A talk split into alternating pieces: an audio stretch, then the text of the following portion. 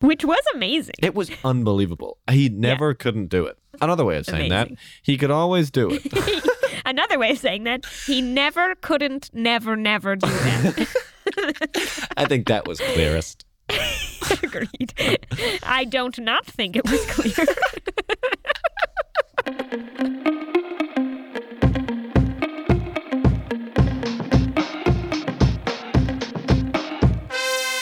hey, I'm Maraid, Hi, and I'm Harry. and this is A Forever. The show where we each bring three words or terms, and the other person has to guess what they mean with no prior information whatsoever. We then tally up our scores at the end, and the winner wins. All right, so last week you went first. This week I will go first. My theme Indeed. this week.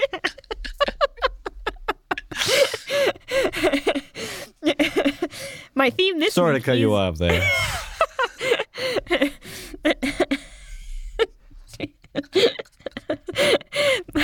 My theme this week is video games, Ooh, video games. but it has to do more with uh, the purchasing behavior around video games and less with components of video games themselves. Is this also related to behavioral economics? That's not actually what it came from. Um, I know someone who does academic research. As what other kinds of research are there? Is that a redundant term? Anyways, I Kind know of. someone who, yeah, I know someone who does research on something related to Video like purchasing games. Mm-hmm. behaviors of video games. Yeah, and I found out about that research over the summer. I Cool. think before I found before I Googled behavioral Before I did all my economics. academic research into behavioral economics. Yeah. All right. My first term is pile of shame. Pile of shame. Yeah. This is about purchasing behavior with respect to video games. Yep. Hmm. Is it the pile of video games you bought but never use? exactly. Cool. Yeah. Moving on. well, I'll Yeah. summarize. It's the pile of video games you bought but never used. Yeah. All right. And then, second term related to that is backlog purchasing. Backlog purchasing. Is it Mm-hmm. purchasing games that you won't use immediately after buying them but will use in the future? Yes, but there's a specific reason why you're buying them, but won't use them immediately. Is it due with the cost? Uh, yep. Oh, is it like you buy them before before they're like more expensive at like holiday periods or something like that? I don't know. Why would they be more expensive in the future? you're basically there. I mean, what's the t- what happens sometimes with stores? They go they oh like you buy them because they may go out of stock later. They may go out of business. no, sorry. What happens Bad to hint. stores? I just mean that sometimes like things don't always cost the same amount in a store. All right, I don't think this hint isn't helping. You're basically there. It's just that they're so yes, you're buying a bunch of games in bulk because they're on sale or they're they just like happen Oh, to because be they're on discounted. sale or something. Yeah, Oh, that's okay. what I was trying to hint at. Yeah. What do stores happens do? in stores. yeah. Okay, that um, makes sense. Yeah, or they're discounted or they're secondhand. Um, but it relates to pile of shame because it's like you then maybe never end up playing Yes. Mm-hmm. them, even though you have intentions to when you're buying them. Hmm. You don't end up playing them because there are all these other good games that you would like to play. All right. All right, uh, do you want to summarize backlog purchasing? So backlog purchasing is when you buy a bunch of video games in bulk because they're on sale or something like that. They're discounted for some reason, and then to play in a, in a future at a future date. uh, right, and my third term is culture value. Culture value Mhm. is this kind of the debate over whether video games have any cultural value? It is not. Okay, is it related to the pricing of video games? Some are more highbrow, have culture value, and therefore are more expensive. Yeah, I mean, it has to do with the value of the game. Mm-hmm. Culture and- value. Yeah. So, like, what are some different things that could influence the value of a given game? image rights, whether it's good, how much money it costs to make, how i- intricate it is, how big it is. So, you could contrast culture value with game value, Mhm. and game value would be value derived from actually playing. So, like, you have fun, and so you you like playing NHL 2004. so You're an interesting one. that was my favorite when I was a kid. So I played as the Colorado Avalanche and had an undefeated record because there was this glitch in the game where if you just like skated in sort of to the hash marks and then cut across the goalie's crease, the goalie could not slide across really at all. and so all the games were like 10 nothing. Anyways, so you could have fun playing NHL 2004, winning games 10 nothing. As one And would. that would be yeah, as one would. And that would be game value. So that's like one reason that you value the game is that you like playing it. Mm. And then there's culture value.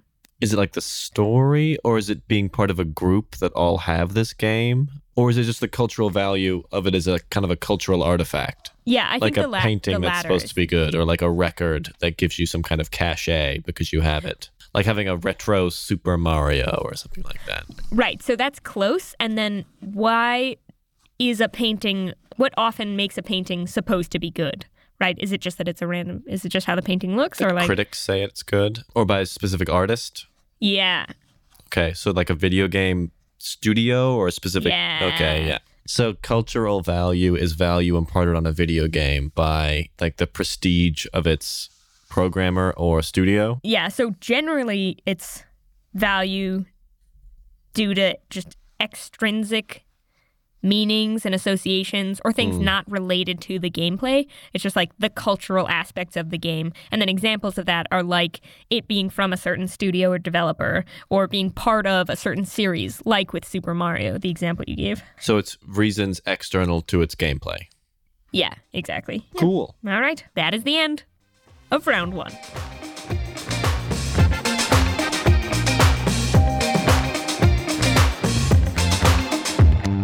All right, round two, my turn. Are you ready? I'm ready. All right, my theme this week is aeroplanes. Number one, disk area. This is related to engines. Okay. It's the spot in the engine room where The the, disc engineers goes. put where the disc goes, where the engineer puts their CDs. Yes, it is. Yeah, It's the perfect. boom box. Okay, disc area. How much do I need to know about the functioning of an airplane engine? You don't. It's something that you can see from the outside. Ah, exciting. So you look out at the wing of an airplane, Mm-hmm. and then there's kind of the turbine, maybe?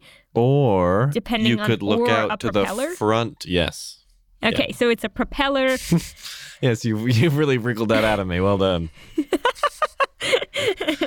wriggled that out of me. I don't know, ring, wrung as one that? does. Yes, really good.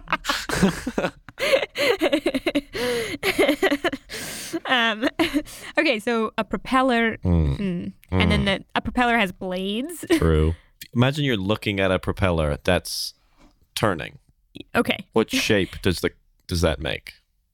right, a circle. Yes, which could also be Uh, described as a That's a disk Mm-hmm. So, oh, is it is it the zone around the propeller, like where? So there, are, let's say there. It's an old-fashioned propeller, and there are only two blades. Mm. They can only be in two places at once. But Mm-hmm. like the disc area is the uh, circumference that they make, Yes. because like the blades could be anywhere within that circumference when it's spinning. yes, exactly. Nice. It's a good one, isn't it? Disc area. That is I- a good one. I really like that term a lot. Agreed. Number two, transonic. Okay. Trans between or across. Mm-hmm. Sonic having to do with sound. Transonic. Does it have to do with planes breaking the sound barrier? Yes. But interestingly, no. By yes and no, I mean yes in that it's related to planes that break the sound barrier, but no in that it's not planes that break the sound barrier. Did you hear my emphasis? Yes. Good. Uh, it's related to planes that break the sound barrier, but it's not planes that break the sound barrier. So is it some component of a plane? No. Okay. Transonic. Um. Okay, so it's related to planes that break the sound barrier. I fear but it's I've given not. you a bad hint. but it's not planes that break the sound barrier. Is it a plane's ability to go at a speed that would break the sound barrier, but it's not breaking the sound barrier? you know, it's like a stealth mode. Oh, no. okay. So there's supersonic, which is more than the sa- speed of sound. There's, I think it's subsonic. Uh, okay. Which is so the- is it going at the speed of sound? It's near the speed of sound. Okay. Got it. So Yeah. transonic planes go near the speed of sound. Yes, at or around the speed of sound. Okay. At or around, like, could be slightly above. Could be above or could be less. If it goes above, then it has broken the sound barrier. Yes. Yes. Okay. And what is the use of this classification? It's just plain. I don't know. I have. I don't know. But I saw it and I thought, cool. yeah, sorry. These are the hard hitting questions. Yes, I don't know. yes. All right. Anyway, so that's transonic. Okay, got it. And number three in my airplane. Okay, so number three is two terms that are the opposites of each other aerodyne and aerostat. Aerostack? Stat. These are kinds of aircraft. Yes. Okay. So aerodyne sounds like the root for a- aerodynamic, which means that it flows, it disrupts airflow minimally. Aerostat, since you gave it to me to contrast with aerodyne, I will guess disrupts airflow maximally. So I think that aerodyne elements of planes or an aerodyne plane is one that's like a jet. It's sleek and it's meant to be extremely fast, whereas an aerostat one maybe is larger and bulkier, but like disrupts airflow more and is slower. I could imagine an a single airplane having both aerodyne and aerostat elements. For example, an aerostat element on most airplanes is there's there are these things like at the wingtips that either drag down or like lift up when you're landing and apply a hard brake. Mm, And that would be like an aerostat mm, element. So my guess is that aerodyne means minimally disrupting airflow, Mm-hmm. and so it like f- goes fast and is sleek. And aerostat is the opposite of that. mm. That is not it. I'm really glad I invested so much time. I was confident. Yes, and it was a very good answer, I have to say. But it's so think of dynamic more like th- think of the meaning of dynamic. Okay. you could tell that I thought I was right because I like leaned in so. you hard did to lean Oh, that in, definition. and then you're like, so in conclusion, I know. okay, aerodyne. Aero as in flight. not necessarily. Aerodynamic, something to do with the air. Mm-hmm. Good. Yeah. And then dyne, like dynamic movement. And then the other one also has to do with air because it also has aero, but stat sounds like static. So Mm. not not moving. So Mm. is aerodyne. And these are types of, Of aircraft. aircraft. So, the way that a plane does it have to do with the way that a plane gains flight, like Yeah. flies? Okay. Yeah. How do planes fly? Uh, okay, the wing does something where it creates like an area of high pressure underneath the wing, Mm-hmm. I think, and an area of low pressure on top. So that like gives it lift, or maybe it's the opposite. But there are differential air pressures Mm-hmm. Yes. such that the air, that the wing is getting lifted. Does it have anything to do with that? Not really. It's more about like imagine a binary of every aircraft in the world. Like think of what are many different kinds of aircraft. Yeah. Okay. So there are like jets. Mm-hmm. That's too specific. Okay. There are living things and non living things. Have I gone too general? okay. I'm just trying to. Okay. There are like Airbuses. also too specific? That feels as specific as jets. Oh yeah, way too specific. Yeah. Okay. There are things with engines and things without engines. That's a good one, but that's not it. So I'm just gonna list some things, and then we'll see if that's if that helps. Jets, I've already listed, but I'm just gonna jets, Boeing 747s, kites, helicopters, drones. Think of what what was the first thing that people flew in in Paris in the 18th century, if that Oh, helps. uh, hot air balloons, Mm, zeppelins. okay, yeah. So what's the difference Okay. between those and a plane? Okay, so an aerostat method of flight has a set it like contains air and then that air is repeatedly acted on as opposed to like an aerodyne I maybe getting I don't know. In a hot air balloon, you just have a balloon that's full of air and then you have uh, an engine that generates heat and heats up the air which creates lift. Mm-hmm.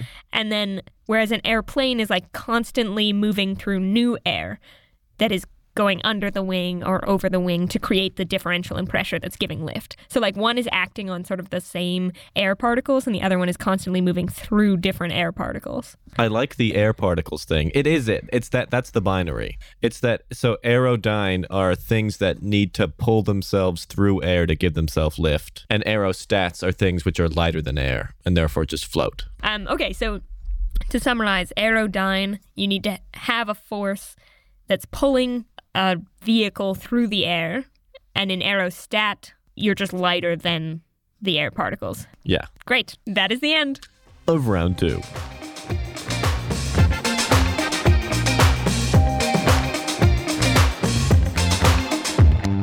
All right. Are your scores ready? Yes, they are ready. Great. For Pile of Shame, I gave you 5 out of 5. Oh, thank you. For Backlog Purchasing, I gave you 4 out of 5. Ooh, thank you. And for Culture Value, I gave you 4 out of 5. Wow, bringing thank you so to a much. Total of 13 out of 15. Ugh, amazing. Thank you so much. For disc area, I gave you five out of five. Great. For transonic, I gave you four out of five. And for aerodyne aerostat, I gave you three out of five. That gives you a grand total of 12 out of 15. All right.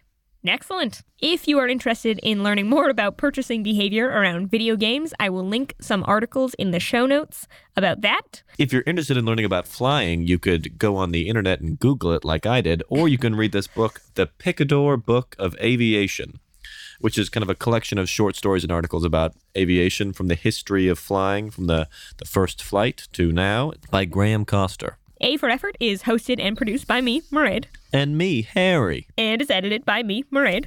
But not me, Harry. Our engineer is Nick Shoup. Our music is Chop Shop Instrumental by White Flowers, and our logo is by Eights. If you have any questions about the show or you just like to get into contact with us, you can send an email to aforeffortcast at gmail.com. And you can find the show wherever you find your podcasts. We'll be back in two weeks. See you then. Mm. Goodbye. Bye.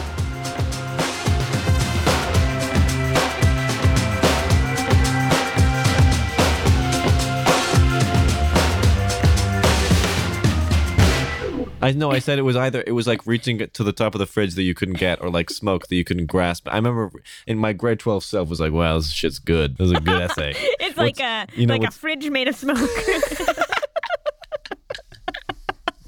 I was like, you know what you need in a good academic essay is ambiguous metaphors. Those are useful.